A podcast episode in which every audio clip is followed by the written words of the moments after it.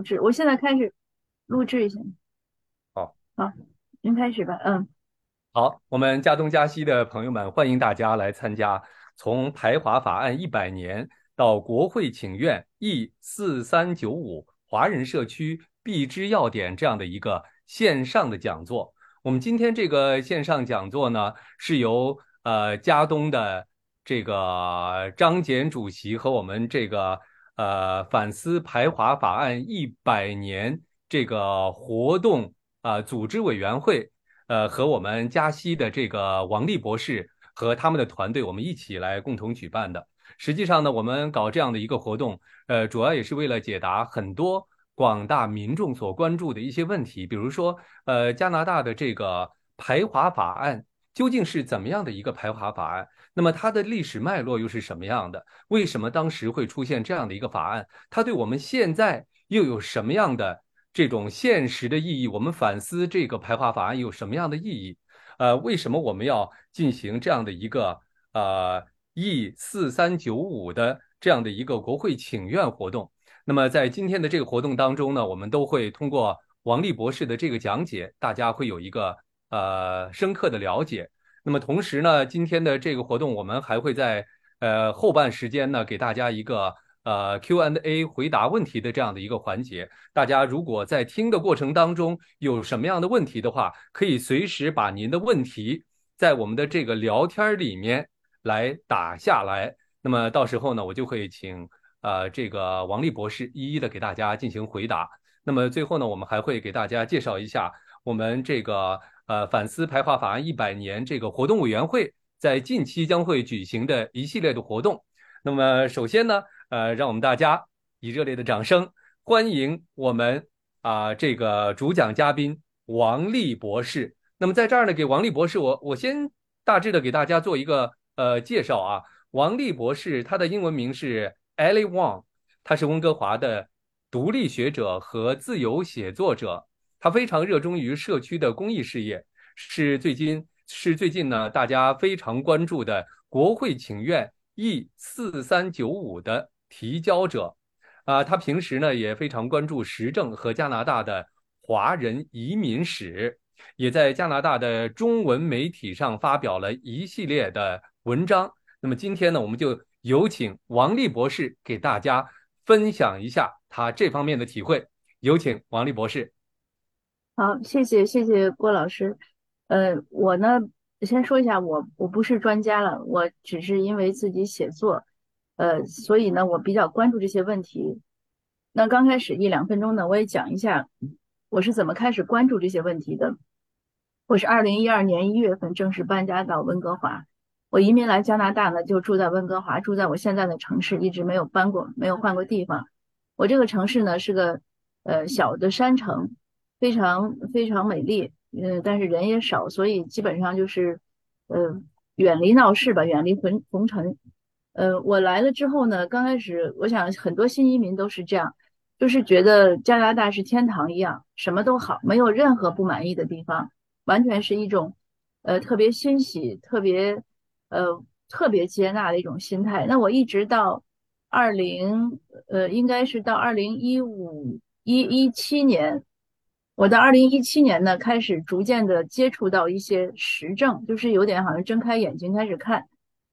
当时呢会觉得原来也有这样的问题，然后自己会觉得应该是怎么样解决，可是它没有那么解决。那也是我从2017年开始呢，开始我的文章，以前我的文章写的都是加拿大的教育和生活，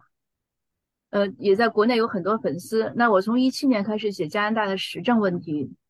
，18年这样一步步走过来。18年呢，我注意到我第一次去参加，我记得是我们当时省选的候选人见面会。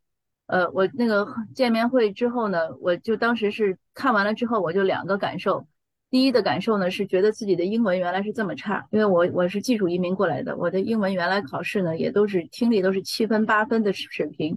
可是真正到了现场一听呢，发现听不懂，可能只有哈巴又可以听懂，后面的全听不懂，所以觉得这个和现实还是有很大差距。因为它很多对话呀什么的和平时你日常买东西和收银台讲的那2句还是有差距的。那另外呢，我就是发现华社是非常的弱，我这样讲呢，可能有一些我们有一些听友可能不愿意接受，觉得我们华人社区很强大呀，我们生意做得很好，我们在加拿大像大多或者大温地区，至少大温地区是这样，你有些时候很多时候你不用说英语，你所有的事情都能搞定。那很多朋友呢不赞同我认为我的这样的说法，他觉得我们华人非常强大，我们每年会纳很多税，我们对这个社会的参与度和贡献度很高。所以有的人呢一说主流社会呢，有的人不爱听，说我们就是主流。但是我自己的观察呢，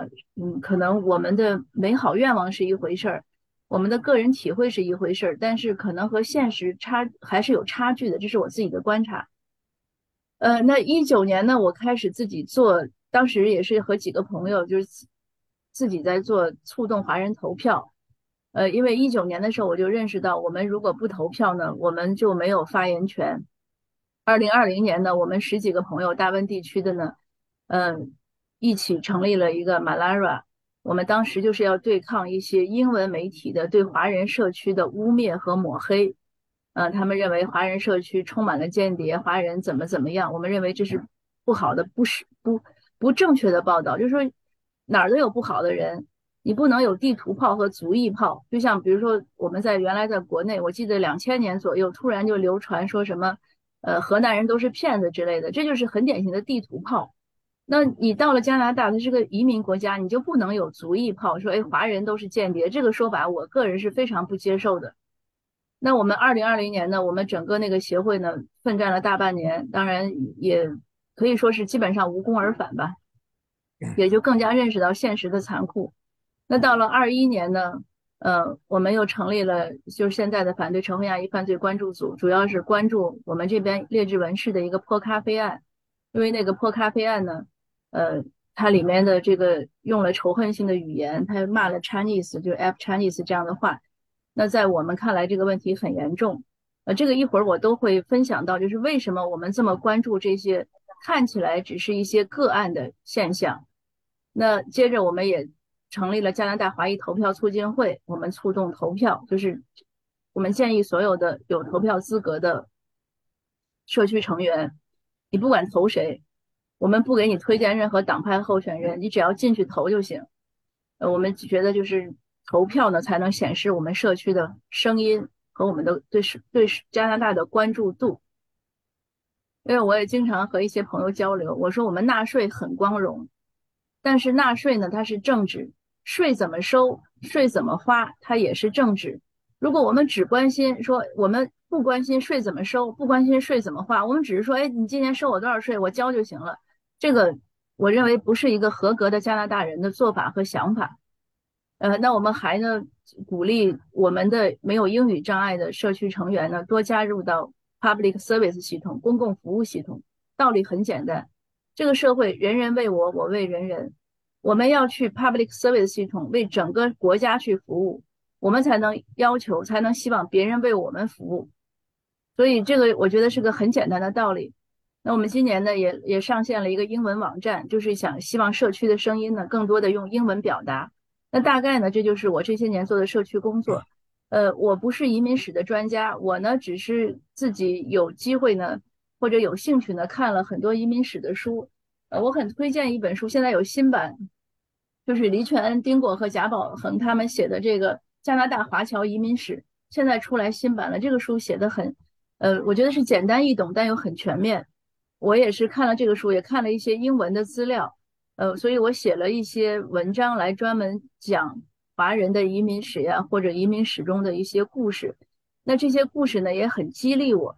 那我们现在呢就我开始共享一下屏幕，开始我们今天的正式的分享。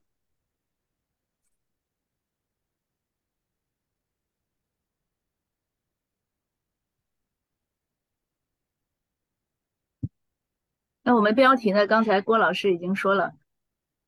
从排华法案100年纪念到国会请愿E4395华社必知的要点。为什么定这个标题呢？一方面今年呢是排华法案100年的纪念，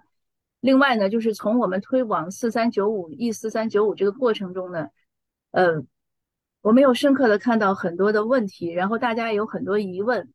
有些朋友呢可能对我们整个华人的移民史或者移民中曾经受到的一些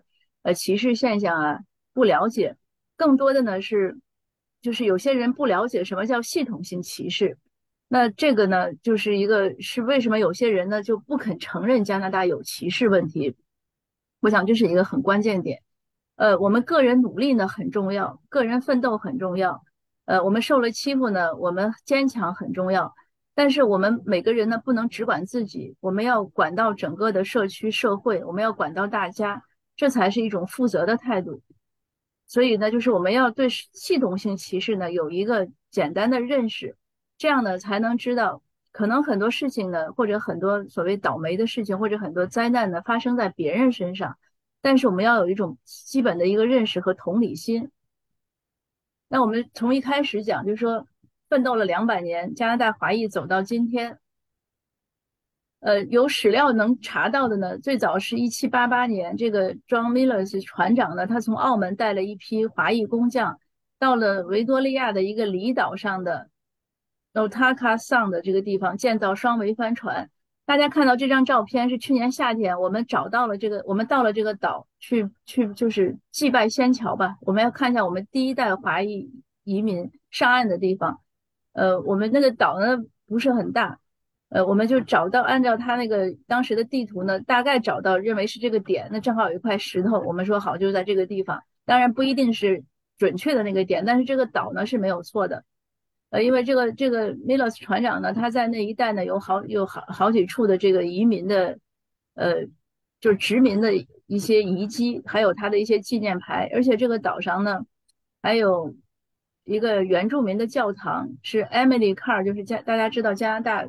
最有名的一个艺术家之一，据说他就是在那个教堂受到了一些什么启示以后决定了他的艺术绘画风格，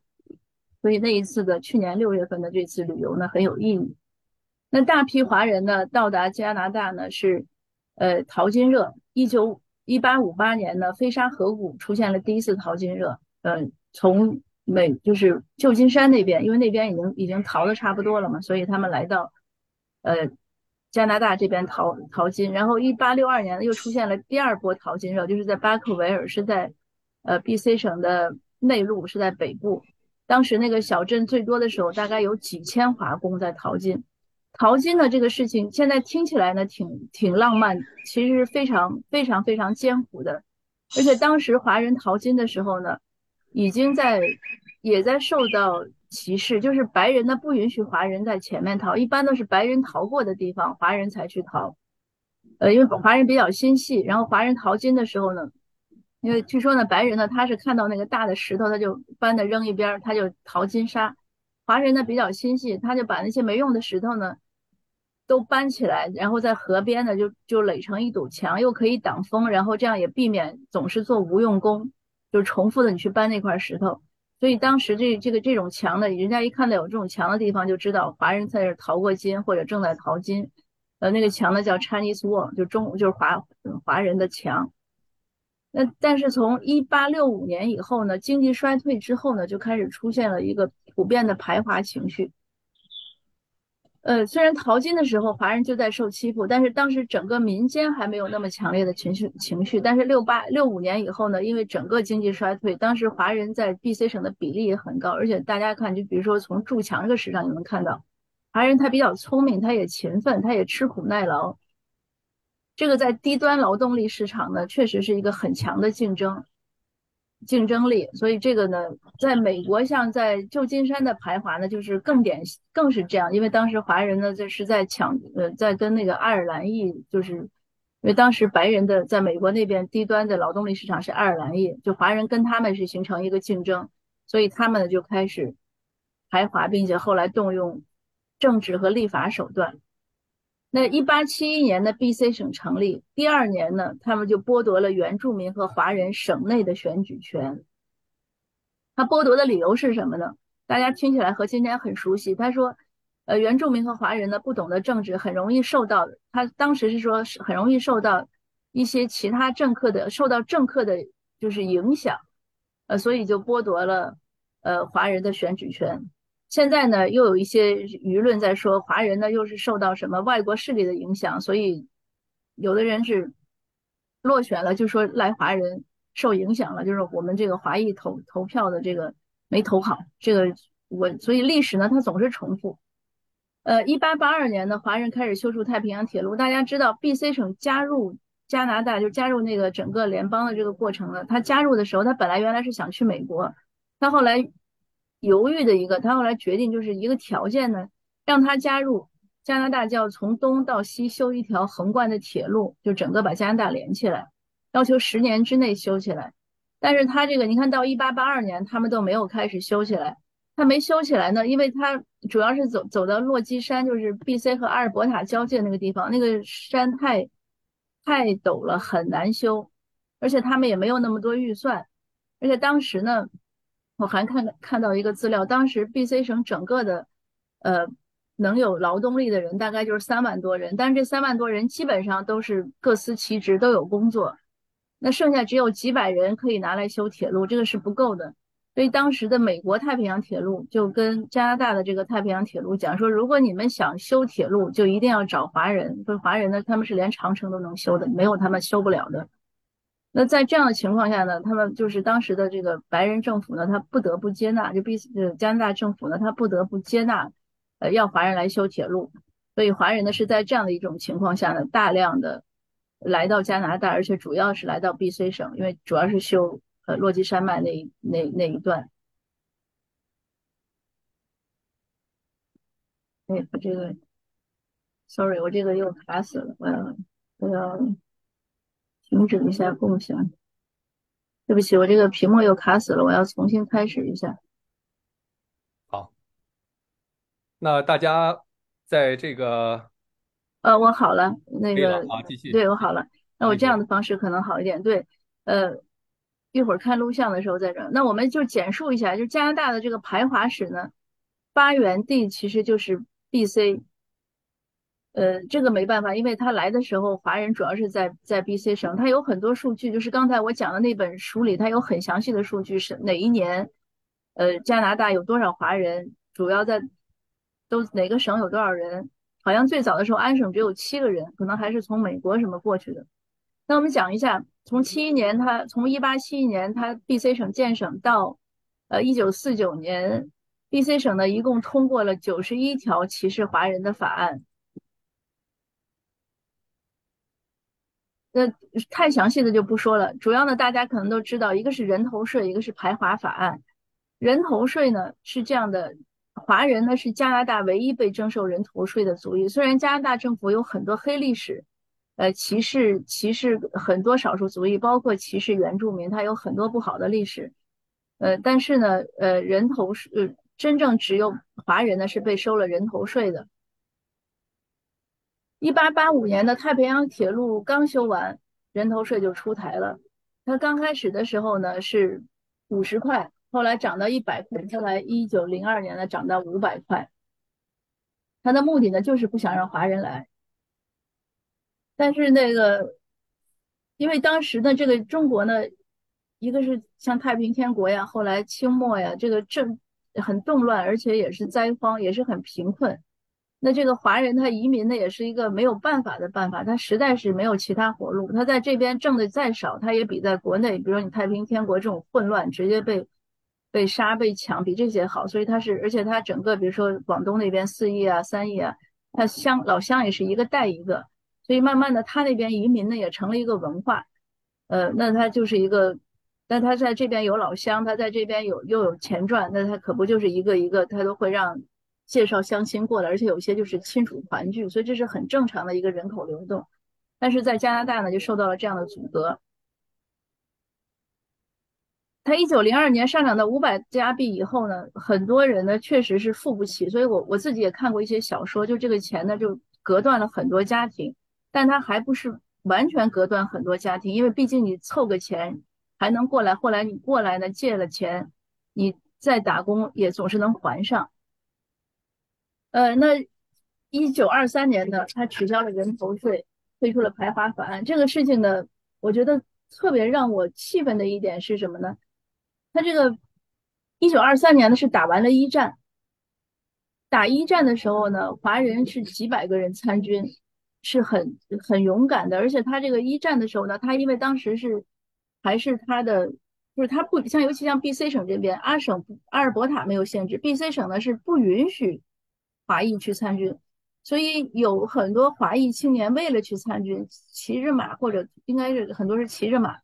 他就翻过落基山，有时候一走要走一两个月，就是为了去参军，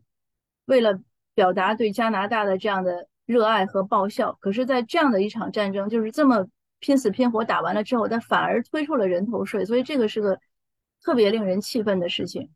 那他反而推出了这个入境法案，就是排华法案。这个排华法案它只允许4种人进入加拿大，其他人都不允许，你就付钱也不行。所以很多很多家庭呢，由此就是彻底的人伦阻隔了，因为他过不来了。那你看很多故事都是这样说，那个他祖爷爷什么爷爷，他就回过家2次，然后生过了他爸和他叔叔之类的，然后就没有消息了。那之后他奶奶一辈子，就或者他祖奶奶一辈子都是在家，就是等着，但是就是绝望嘛，到最后死他也见不到这个人。那最后60几年可能他们的后代呢，因为加拿大的移民法改了之后呢，所以后代才回来有团聚。就我们 BC 这边，我周围我都听到有几位朋友都是类似的家庭的这样的一种人伦的惨剧，是非常不幸的。那这个排华法案呢，因为它是一会儿我也会讲到，因为它正好是7月1号通过的，所以从它通过之后呢，华人社区呢就不再庆祝加拿大日，就是不再过加拿大的国庆节，他们把这一天定为耻辱日。那这个法案一直到47年呢才取消，同时呢恢复了华人的投票权。那2006年呢，哈伯总理呢代表加拿大呢对人头税道了歉，但是并没有对排华法案道歉。2014年呢 BC 省政府呢对排华现象呢和一系列的法案呢法令呢道了歉，就是这是大概的一个简述吧。但是我们整个华人社区呢，它不只是这2条法令，不只是人头税和排华法案，它更多的呢是在它漫长的这个移民史中呢，他在政治呀、社会、经济、文化多方面都被隔离。比如说最早为什么会有唐人街，我讲生不同街，白人不要华人跟他们住在一起，所以当时呢有华人有的地方呢，像维多利亚呀，后来像温哥华呀，像南戴蒙也都是这边，他就都会形成唐人街。所谓唐人街就是华人自己聚集的地方，那个地方呢一般都是又偏呀，或者不怎么好的地理位置，像温哥华那个地方呢是个洼地，据说因为当时白人不在那儿建房子，华人才在那儿建，就生不同街死不同区。刚开始的时候，或者很多地方呢很长时间呢都不许华人下葬，这就是为什么后来有中华会馆，因为中华会馆呢它在各地呢它是帮着捡骨然后再埋回去。那原住民呢他们很好，他们接纳华人，所以 BC 省这边呢很多原住民呢是当时和华人通婚，而且呢把他们的土地呢租给华人去种，还有呢就是允许华人呢死后埋在他们的土地上，但是在很多白人的墓地呢是不肯给埋的，即使给埋的地方呢也是位置非常不好的，像维多利亚的那个有一个墓地呢，据说当时埋华人的地方呢就是在海边，那个海浪冲上来，那个墓就坟就没有了。那我看到的资料呢，像73年就3月18号在一个墓地下葬呢，就是叫中国老1号，后来就中国老2号，没有名字的。那华人去看戏呢只能说坐在2楼，不能坐在1楼。这个严歌苓有一个小说写的，他是写旧金山的唐人街，就旧金山当时排华之后，华人也是这个待遇，因为有一个人坐在1楼，就后来被法院判刑，判处了死刑。当然这个是他小说中的描写，但他写小说也是查了很多资料的，他不是空穴来风的，他不是编的。当时呢在1922年的时候呢，应该是21年呢，维多利亚呢还规定就是黄白分校，华人呢不能和白人学生在一个学校。但是当时的华人社区呢还是很团结的，他们经过1年的就是罢课的抗议，终于打破了黄白分校。渥太华大学有一个教授，他专门就是在研究这段历史。他前2天我们那个英文网站上还推了他写的一篇这个文章。那当时呢白人与华人呢也不能通婚，他没有明令说禁止你不能通婚，他只是说你要通婚的时候呢你要必须征得警署啊什么什么同意，但是他不会同意。而且我还看到就是那个移民史上写，在一个轮渡上，一个白人姑娘和一个华人，他们俩可能是男女朋友或者是夫妻，结果在轮渡上可能就被人扔下海了，就是他们俩就没有上岸，不知所踪了，所以这个是当时的一个现象。那1920年的时候呢，联邦政府又通过法案，说你没有省选举权的时候就没有联邦选举权，那相应的这些人呢就不能进，就是相应的就会排除在一些专业工会之外，所以呢就不能进入到律师、医生和药剂师等行业。这个我为什么要说这个事情呢？这个就是你看到这个法律的一个问题，它在一个法治国家，它一定是要靠立法和执行法律来管理国家。有时候那个法律像多米诺骨牌一样，你看到的文字上的可能是什么，但是它背后的深意可能是我们没有了解的，或者一般人可能不了解的。那在这个时候，如果有一些懂行的人，一些官员呀，或者一些律师呀，他去研究这个法案，他给你讲了的时候，你要信他的，就是这个法案它一定是有一些深层含义的。有些人说，哎，我英文很好，我也可以读，他有的时候理解它是有问题。你而且像他这个就是联邦这个法案，它就是一个很典型的，就是一个多米诺骨牌，你没有这个权利就没有那个权利，没有那个权利你就没有另外一个权利，因此你就怎么样，所以他都不用说，哎，什么什么族裔不能加入到什么行业，他不用这样写。那还有呢，华人呢当时是禁止在公共游泳池游泳的，打破这个规矩的呢是一个叫薇薇安俊，大家看到我这儿写的，是一位 lady， 是一位女士，她也是温哥华教育局雇佣的第一位华裔教师。我为什么特别说这个故事呢？前两天另外一个我这边的朋友，他在温哥华市看到了这个故事，他当时就给我发微信，但是我看到了之后我热泪盈眶，这么一点小小的权利我们都是这样争取来的，所以我们现在的每一点权利，每一点享受和每一点公平，都是先乔们不知道经过了多少努力才抗争来的。我说对，所以我说这就是我们的担子，我们要接下来把这个工作继续下去，见到任何不平等的事情我们都要去发声，不能说，哎，这事儿跟我无关，我们不能有这样的心态。那这个薇薇呢，因为她的争取，所以呢她也由此获得了这个华裔教师的这个工作职位。那后面呢为其他华人加入这个行业呀，去游泳池游泳啊，这个才开创了这种可能性。那前面呢大概是讲了一讲整个，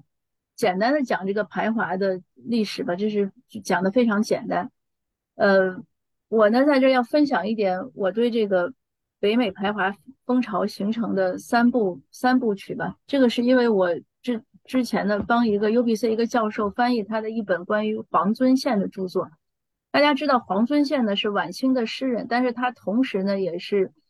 大清国，他曾经在日本担任过领事还是什么，然后他去旧金山担任过领事，他在旧金山呢待了3年，但是当时旧金山呢是管理整个西海岸，所以温哥华、维多利亚这边都是他管理。他那3年呢正好是排华法案开始形成的3年。那你看那一段历史呢就非常清晰，这个北美的排华法案是怎么形成的，就是3步走。第一步我刚才说了，民间的矛盾和冲突，当时华人呢民工来到北美，刚开始在美国上岸，旧金山上岸，他跟爱尔兰劳动力抢夺市场，这个是没办法的，我刚才也讲了，因为他是生活所迫，他也不是有意要抢夺，那他确实就是生活所迫，给他点钱他就能活，他为了生存他只能这样做。那这是一方面，而且同时呢他一定是因为两个族裔，白人和华人，他有很大的差异，尤其在那个时候，你想大家想晚清的时候，那个华人呢都是留着辫子的，对吧，女人都是裹着小脚的，然后当时营养也不好，又瘦又小，也没有现在挺拔。那他整个当时呢美国呢他是信基督教，他是基督教打底的国家，可是华人呢他基本上信佛教呀、道教，还有很多其他的宗教，语言又不通，生活习惯也不一样，所以它整个就是你即使没有劳动力市场的冲突，它在作为两个族群，它在生活中呢它一定是有矛盾和冲突，这是很自然的，因为在生物界这个冲突是必然的，在生物界这种排异性也是必然的，这是动物性的一个基本的表现，就动物性基本上一个是排异，一个就是要为族群的扩张努力，这是生物的本能。当民间有这样的冲突和矛盾之后呢，这个时候媒体就起了很大的作用，媒体呢就是带节奏推波助澜。当时很多英文媒体呢，他就对华人有很多负面的报道，他这样的也是两个原因，一方面呢，有的人呢他确实就是自己心里也有这样的，我们就是种族主义吧，当然因为他限于他的认知嘛，他就是看到哎，怎么来了一群像猴子一样的人，他觉得又瘦又小，皮肤又黄黄的，走路又快，然后还当时担个扁担，那个白人都觉得就什么什么他们都不习惯。但是有些媒体呢，他确实是在他种族主义的思想上呢，他是恶意的，因为他只要写了这样的文章，现在叫点击率了，过去就是阅读了，那他那个报纸印了报纸，他就加印呀，发行量就高呀，所以他就故意要写这样的文章。在那个时候呢，就慢慢的就是嘲讽华人就变成了一个社会潮流，有的没的都说都是华人，就跟现在你看这个政治局势不好了，大家谁落选都说是华人选票没投给他，就什么帽子都可以往华人这儿扣，就很安全。那个时候也是这样，什么脏水都可以往华人泼，他就有的就是故意编故事了。那个我当时看到那个教授那个书里有很多这样的故事，因为他是查阅了当时的旧金山，就是当时加州发行的几大报纸，他做了很多功课。那在媒体带节奏中呢，有些白人呢，他本来跟华人没有矛盾，或者他也不知道华人没有接触，但是看了这样的报道之后先入为主，他再看华人就很烦，那这样就变成一种就是相辅相成，就把这个局面搞得更糟糕。那在这个时候呢，就很怕的一个事情就是发生了，政客呢为了选票，政治势力就压上来了。这个政客为了选票呢，也是几方面的原因。一方面呢，当时的白人呢，他很懂这一套，因为他们就是英国移民，所以他们主动去游说政客、lobby 政客，他就讲，就是希望政客呢帮他们出台政策，限制华人或者把华人赶走。这是第一。有的政客呢也看到了这块肥肉，因为你想这个政客他总要出政策的，对吧？他也要知道哪些人想干什么，他就知道民意嘛，这就是所谓民意。所以这是今天我在一个微信群里还讲，我说这个民主的社会呢，你一定要发声要够大，谁发声大谁的声音就被听到，就是这么简单，就是有爱哭的孩子有奶吃，这个是这个民主制度下它的一个必然的。你不发声他怎么知道你想什么呢？他也不可能猜你。还有另外呢，这个当然有点可能有点说得多，但是也是要跟大家讲的，这也是我今年去学习之后的一个体会。这个英语和中文呢，它是两种不同的语言，当然你说肯定不同了，它的不同不仅是语言本身不同，是他们在社会学中呢，它把语言呢分为有一种分类，它一种呢叫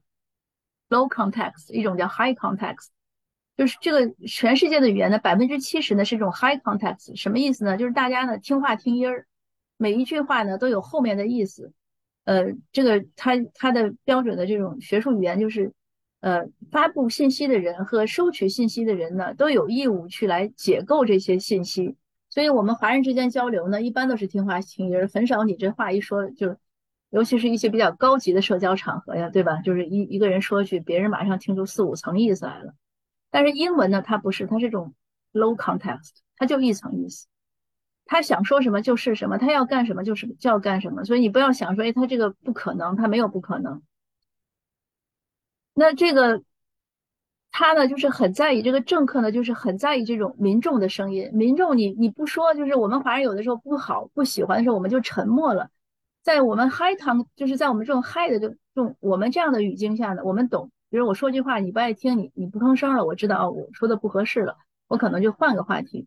但你跟说英语的这个方式呢，它是行不通的，他说了一事儿你不吭声，他不知道你是不高兴的。这个之前我们这边有个官员，他是个白人，他就有次跟我聊天的时候，他说 Ellie， 他说我问你个问题，他说为什么我们在讨论法案的时候你们华人从来不吭声，然后呢等到我们一执行呢你们就提各种意见。我说这个呀就是我们一个可能是个文化习惯或者思维习惯，他有的人呢就是不好意思说 say no， 或者呢不愿意 say no， 或者怎么样，但是呢这就是我们的一个误区，我们一定要修正，就是当他征询意见的时候，当你有机会说话的时候你一定要说话，你支持也好反对也好，你要很明确的说，他没有后果的。大家不要担心说哎呀我说了反对他是不是生气，他不生气，因为他就要知道你是支持还是反对。比如说我再举个简单的例子，我们去别人家，我们华人之间做客，我去您家了，您说哎你喝点什么，我说什么都不要，你肯定还是得给我倒杯茶，我说您别客气别客气，您肯定还是弄点水果什么的。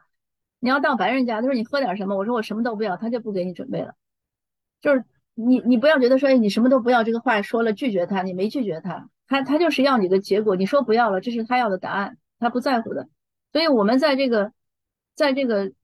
西方社会一定要学会，要了解，充分了解西方的一些文化和他的一些社会政治运作的。那当时就是非常典型的，当时整个东部，比如说华盛顿，他根本都，那个华盛顿的白人是没有见过华人的，所以华盛顿东部的政客呢，对排华这个事情他完全没有了解，而且他从基督教的这个教育出发，他是要博爱的，他是要平等要自由的，他们认为这样不对。但是呢，西部的这个政治势力不断的在东部游说，他们花钱去那边游说去做这个事情，到最后就是排华成了政治正确。一旦政治正确这个事情有了，那政客就不好再说什么，因为他也要选票，而且他本来换句话说他跟华人没有任何感情和交流，不排呢他是出于基本的他的一些道德，可是当政治正确这个帽子压上来了，他也没有什么内疚心了。所以当时阿瑟总统签第一版的排华法案的时候，他是没有签的。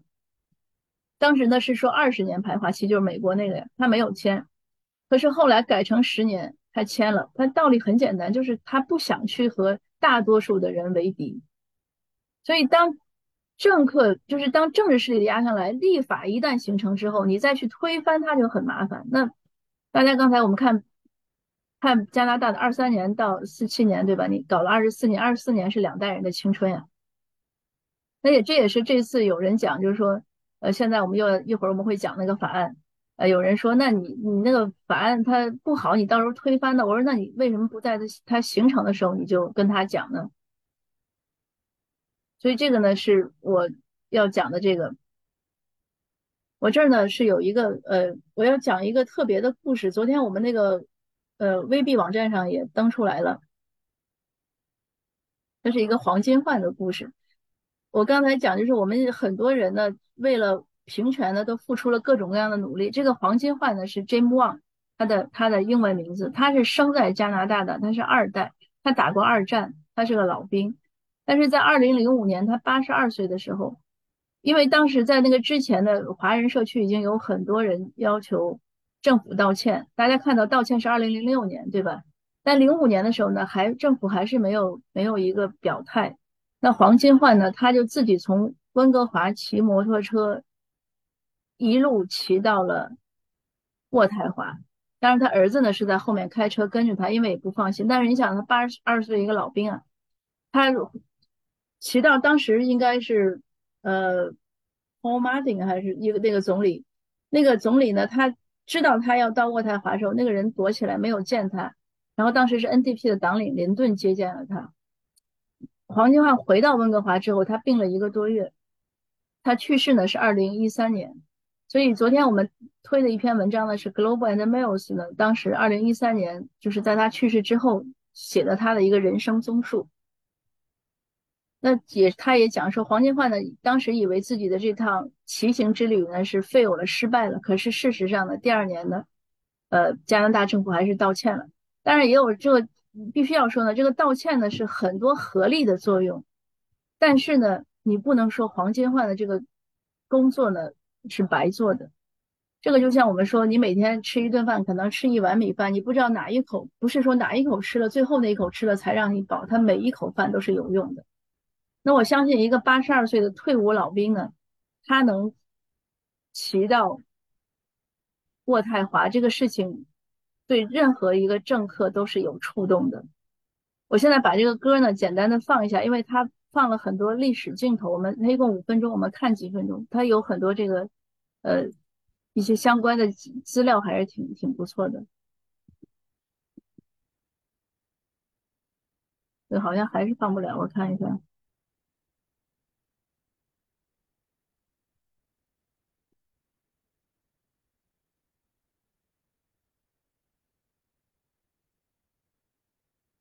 我这样放看，再等一下，稍等。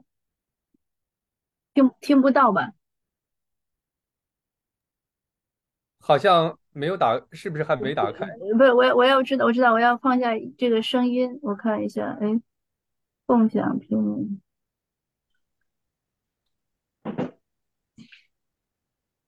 是，但是我这一次这个我要稍等我一下。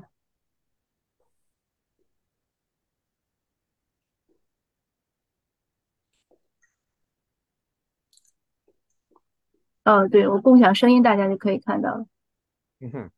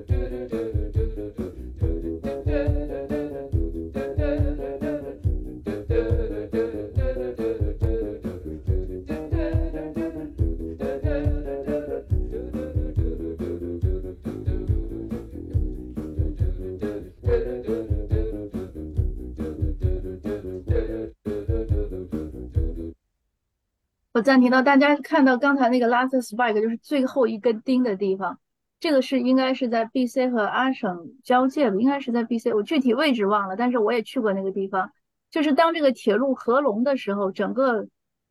太平洋铁路在那儿合拢的时候，那一天他们特意给华工放了假。你看到这个照片里全部都是白人，所以那天华工都放假了，然后他们拍照，然后拍到了就全部都是白人。那个现在是一个纪念馆。有的时候说起这些事情来，就是觉得，很无奈，对吧？我们这个歌就暂时先到这儿。YouTube 上有他的频道，大家可以搜一下。这个歌还是挺感动的。那我们剩下一点时间呢，我就说一下这个，我们一路到现在说一下最近对外国影响登记。当然，这个里面还有一些，我想还要讲两件事情吧，就是我们民众当时以前的华人社区对反歧视这个事情是怎么样来对待的。一个呢，我刚才讲一战的时候呢，很多华人士兵呢，为了去打仗费尽千辛万苦，其中有一个人呢，他们是兄弟俩，他打完了呢之后呢，他去了，他1894年生的，他打完之后呢，他去了芝加哥大学深造，他是打过维米尔岭大捷啊，他是在维米尔岭大捷之后，他在甘露寺参军，所以他去了法国，获得了多个勋章。大家知道维米尔岭大捷呢，是加拿大建国之后呢，在国际舞台上就是他的军事力量站住脚的一个体现。但是那一次呢，他死了很多士兵，所以他事后呢就必须要招兵，这样呢他才必须要破除就是族裔的限制。那这个他叫威洪路易，他应该姓卢。他父亲呢是来 BC 省的豪金，所以他是生在这儿的。他去芝加哥大学深造，毕业之后呢，他到安省定居。他买了一家商铺，应该是修什么东西，我还看过他照片。但是他申请那个商业执照的时候呢，就被拒绝了。他被拒绝之后，他会怎么办呢？大家可以问问自己，如果你被拒绝之后，你会怎么办呢？那他呢，他把他的军装和奖章寄给了当时的总理麦肯齐。他说他是为加拿大打过仗的，如果这样对待他，他宁愿就是把这些荣誉还给加拿大。那总理呢，给他写信道歉，并且批准了他的执照。所以他一直用这个执照工作到他82岁1976年退休。这就是我们老一代的华裔的这个精神呀，他的这种傲骨呀，他不是说你不给我这个执照得了，我干个别的吧，干什么不能赚钱呀，他不是这样，就是较真儿。那还有另外一个呢，他弟弟为了参军，我刚才说骑着马一个月，他弟弟是花了3个月翻过落基山脉。你想想他，而且他为了参军呢，他给自己取了个英文名字叫 William Thomas。 那还有呢，就是大家可能知道1979年的校园大平脉呢，是当时 CTV 的一个电视访谈节目。他当时呢，他的一个新闻节目吧，他主要就是要报一些新闻热点事件。他当时呢，就是在多大呢拍了一组镜头，他说加拿大的大学呢，因为留学生太多了，所以挤占了本地生的资源。他镜头扫过的呢，都是一些亚裔，其实就是华裔学生。他没有提留学生是从哪儿来的，他没有提，他只是扫了这些脸。那如果我们会怎么样？我们现在可能会说，哎呀，这一镜头，人家也没说什么，也没说是你中国或者像是什么香港呀，什么哪儿来的。但是呢，当时加拿大从东部到西部联合起来抗议，多次抗议，后来这个电视节目道歉了。也是从那一次开始，我们现在的名字，我们现在说出华裔经常说是 Chinese Canadian， 对不对？从那个时候，这个名称、这个称呼被确立下来了，我们就叫 Chinese Canadian， 而不是 Canadian Chinese。 因为它这里面有个区别，就是你 Chinese Canadian 呢，是我们是以加拿大人这个身份为重，但是反过来呢，他会觉得是定义了我们华人的身份。所以现在呢，基本上都说是 Chinese Canadian。 那我再讲一个呢，是其他族裔的故事。比如大家知道印度裔呢，他们在加拿大和美国的移民网站上呢，都是用一代人的时，就是夸奖他们说他们都是用一代人的时间呢，就融入了主流社会。当然这我们华人很多还不承认有主流社会的 anyway。 他为什么能用一代人呢？他真的是很tough，很坚强的。我讲两件事情。第一呢，印度裔第一次大规模，因为他们印度裔他的这个进入加拿大和华人进入的这种节奏差不多，就是要晚一些。但是他当时是锡克教徒在温哥华上岸，但是当时加拿大也排斥印度裔，所以他们后来也发生了很多一些惨剧吧。他也是60几年之后放开了之后，印度裔开始大量的移民进来。但79年的时候呢，多伦多的一个女教授，她当时进课堂讲课，一个学生就递给她的纸条说你这个买块香皂洗洗你的咖喱味儿，大概原话是这样。换上华裔会怎么样？我们有可能是把这纸条一扔就不当回事了，说一学生你还跟他计较？没有，印度人这个教授怎么样？女教授呀，他拿着纸条直接找校长，他要求校长处理这个学生。校长当然不置可否。当时多大据说只有几个印度裔老师，但这几个老师集体罢课。很快在多伦多地区他们组织了5000人的印度裔的 rally 来抗议这件事情，并且印度国家电视台派来了摄像记者，派来了摄影机，让全世界报道，说看一下你们加拿大是怎么样的种族歧视。这是印度裔，79年，应该是79年80年，就是在那个左右。那最近是什么事情呢？最近呢，我这边有一个印度裔做社区工作的一大姐找我，他说你们华裔为什么那么温和？我说你怎么这样说？他说你们不知道那么多英文媒体每天给你们泼脏水吗？哎呀，我说这个我们也是没办法，对吧？这个他说呢，我们有些社区成员觉得说算了，让他说吧，狗咬你一口你还能咬狗吗？或者什么不要越描越黑了，或者什么新闻3天就没有了，我们这常见的一些观点。然后那大姐就跟我讲，她说我跟你讲我们印度裔有个什么事情。大家知道我们大温地区呢有一个城市叫苏里，它呢是一个印度裔相对集中的区域。那个素里呢确实是有很多黑帮，那这些黑帮呢也有渗透到高中的，所以有些高中生呢就加入了黑帮。那曾经呢加拿大的媒体呢就是说用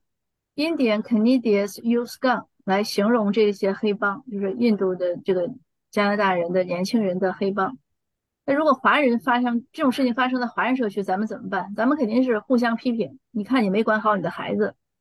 或者说我们就是有人加入黑帮了，这说我们也没办法，我们总是这样的心态，对不对？但是印度人不这样想，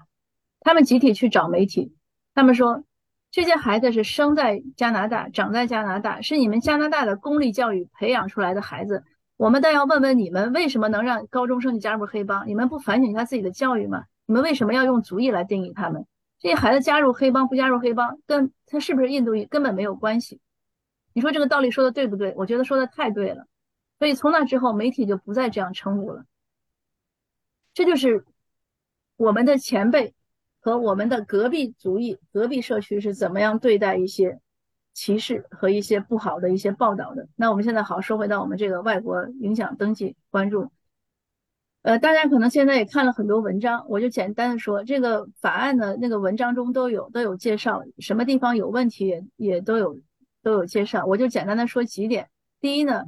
为什么我们有这个请愿要关注这个外国影响登记？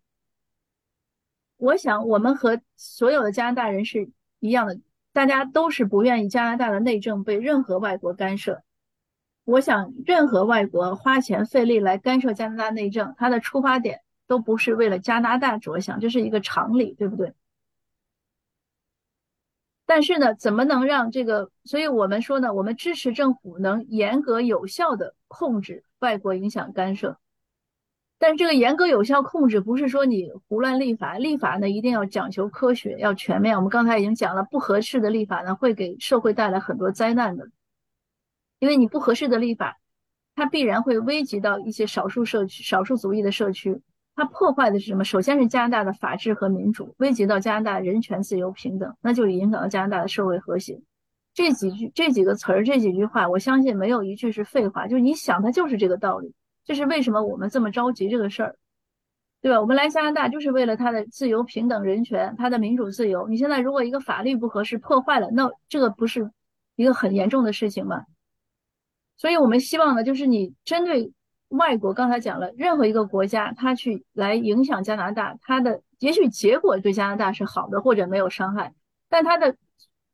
出发点肯定不是说，哎，我为了你加拿大更好，我干这个事儿，我想这个。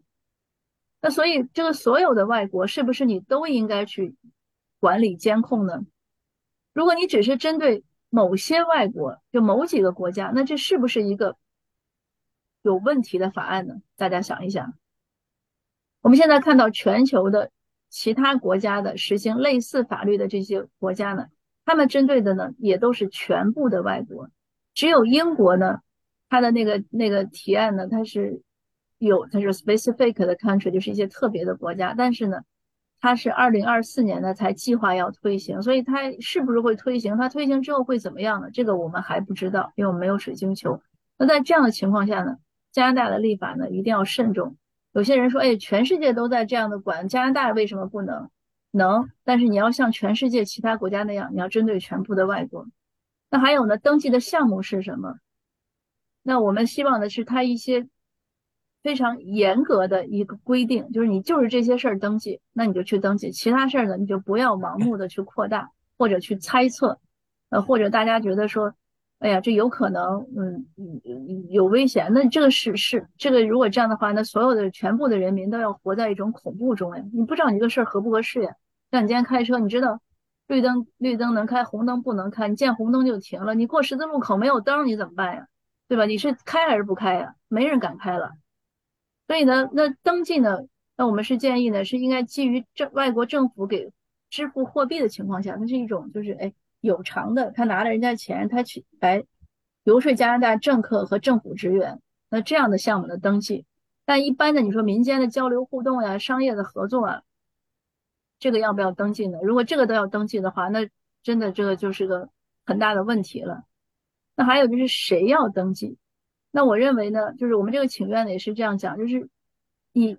做了什么事，依据你的行为行动来登记，而不是依据你的原居国、你的族裔或者你的观点，或者他就怀疑你，那这个不就成歧视了吗？对不对？难道我是个华裔我就一定要怎么怎么样吗？难道那个什么什么其他的比如白人他就不可能成为间谍吗？那前两天有一个教授告诉我，他说你知道吗，你猜在2011年到2016年之中，加拿大驱逐的间谍是哪个国家的最多？我猜了半天都没猜对，你们知道是哪个国家吗？美国。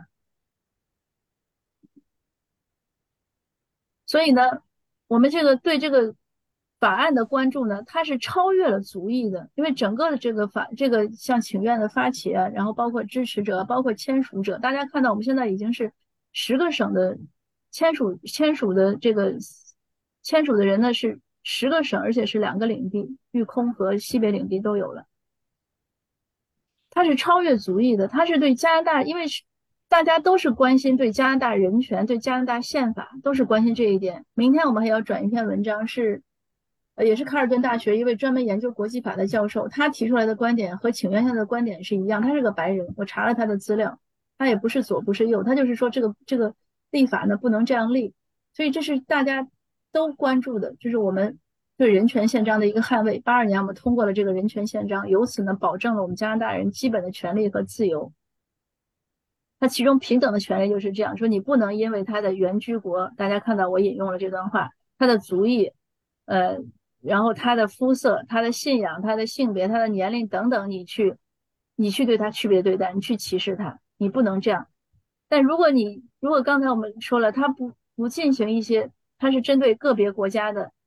他没有一个具体行为规定的，他是针对族裔的，那这个就是一种歧视，这是对我们人权宪章的破坏。所以就是要捍卫人权宪章，我们才要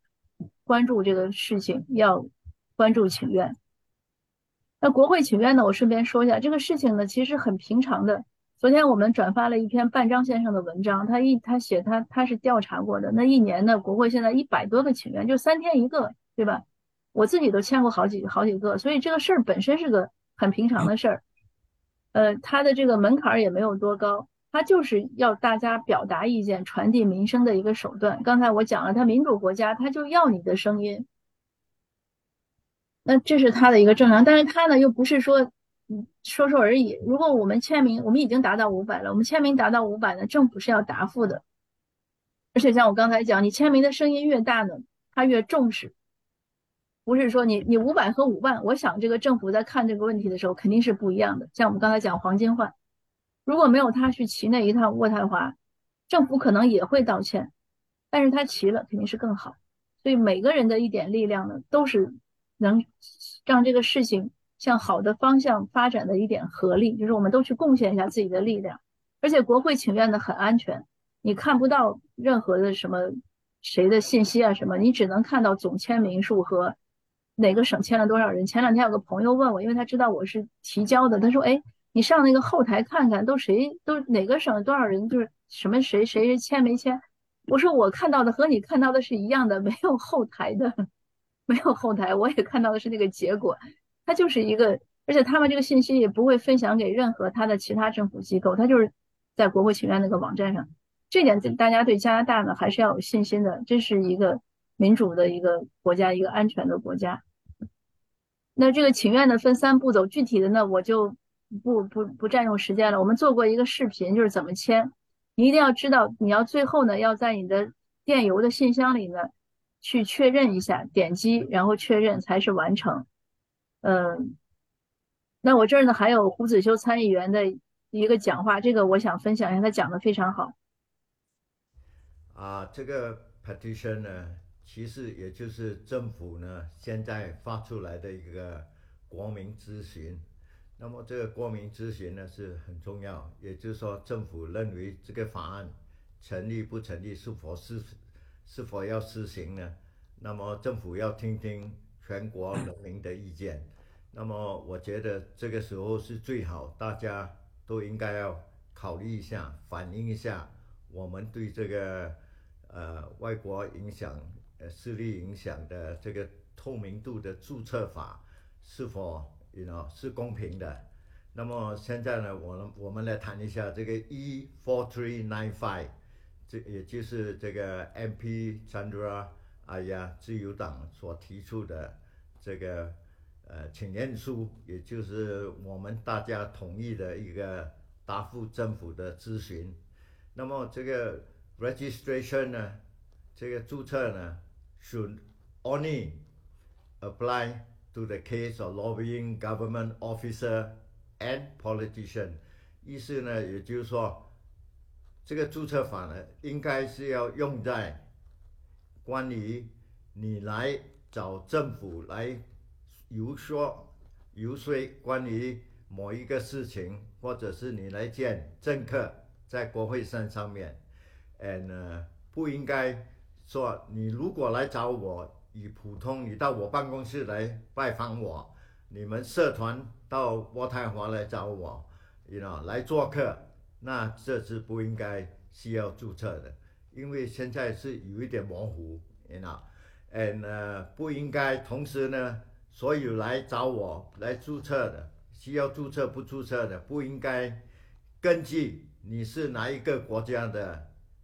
住民。不要忘了，加拿大是一个多元文化、多元族、多民族的社区。我们的政府，我们的这个 Constitution， 也就是我们的宪法，鼓励多元化，还有来自世界各地的人民。每一年，我们加拿大吸收1%，也就是40万到35万到40万的移民来到加拿大居住。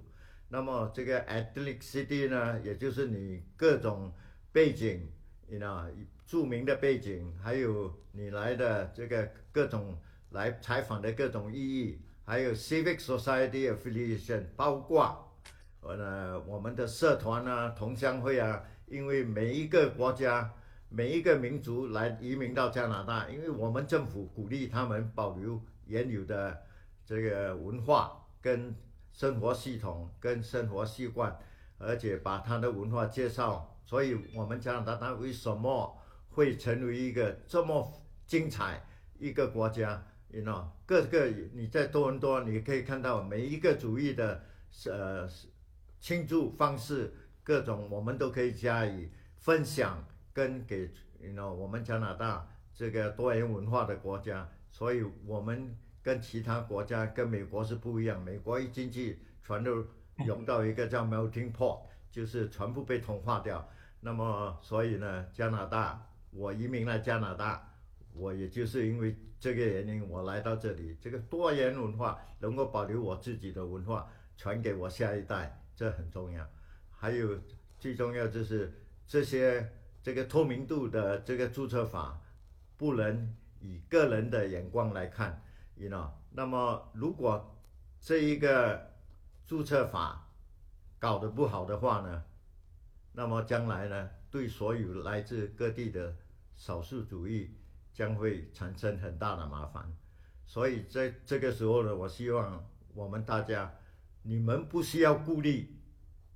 不需要有任何顾虑说你来 sign 这个 petition， 也就是你这个请愿书呢会对你有什么影响？不会的，因为这是政府发出的邀请。你来的话，我们没有人会公布你的背景或者谁来注册，所以才叫全国公民咨询。所以这很重要，你的声音就代表你。将来别忘了，不是你这一代，不是你啊，是我的子孙，你的子孙，在后来的每一代。我们现在不把这个事情弄对的话，将来他们会有更多的麻烦。所以记得这个 petition 这个请愿书非常重要，你不需要有任何顾虑，请你们出来支持这个 petition， 不是为我为你，记得是为下一代。所以大家一定要出来参与这个请愿书。同时呢，这个请愿书目前的发起人呢，我们三位人士，一位我代表保守党，胡彦豹参议员代表 Independent 独立党派，还有这个 MP Chandra Arya 在渥太华的 MP， 他呢是自由党，所以这个是跨党派的，真正在为我们加拿大少数主义发出声音。我们不做，没有人会帮我们做，所以我们需要你们的支持，你的支持将是把这个国家会弄得更好，把我们的将来会弄得更好。我们现在6月23号就要庆祝100周年的排华法案，所以大家记得100周年以前的事情，100年前1923年所发生的事情，绝对不能再卷土重来。所以我希望，谢谢大家，请你们一定要支持这个 petition， 这个请愿书。非常感动啊，就是像胡三说的这句话，我们不做，没有人替我们做。就是有一句话叫你不坚强，你不勇敢，谁替你坚强，对不对？大家也看到这，我这儿还有一句话，时代的一粒尘埃落到个人头上就是一座山。那在这个尘埃要不要落下来的时候，大家都要努力。这个呢就是那个请愿 petition 的二维码，如果您还没有看到呢，您可以现在扫码，我在这儿等停留1分钟，您可以扫码直接用您手机就可以签。那我也要分享另外一点我的人生感悟啊，就是我们人为什么要活着，这是一个哲学的话题，一个宗教级的话题。那在我自己看来呢，人不管100年还是200年，你不管多久的生命呢，你总有一个终结。那人能来到这个世界上呢，完全是一个偶然，是一个幸运的机会。我自己觉得人为什么要活着呢？或者我们活着追求的是什么呢？第一肯定是享受这个神奇的世界，享受生活。当然你享受生活的前提是你要创造生活，就是你要过好自己的生活。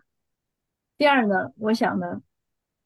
就是如何是让我们在人性的道路上呢多一些修行，多一些进步，因为人毕竟是一种动物，它是生物的一种。那在就是人性呢总是